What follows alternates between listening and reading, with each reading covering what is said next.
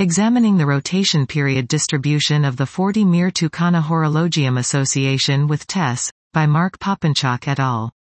The Tucana Horologium Association, TUC Hor, is a 40-year-old moving group in the southern sky.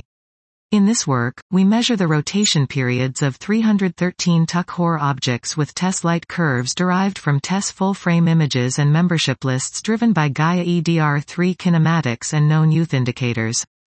We recover a period for 81.4. This was examining the rotation period distribution of the 40 Myr Tucana Horologium Association with TESS, by Mark Popinchalk et al.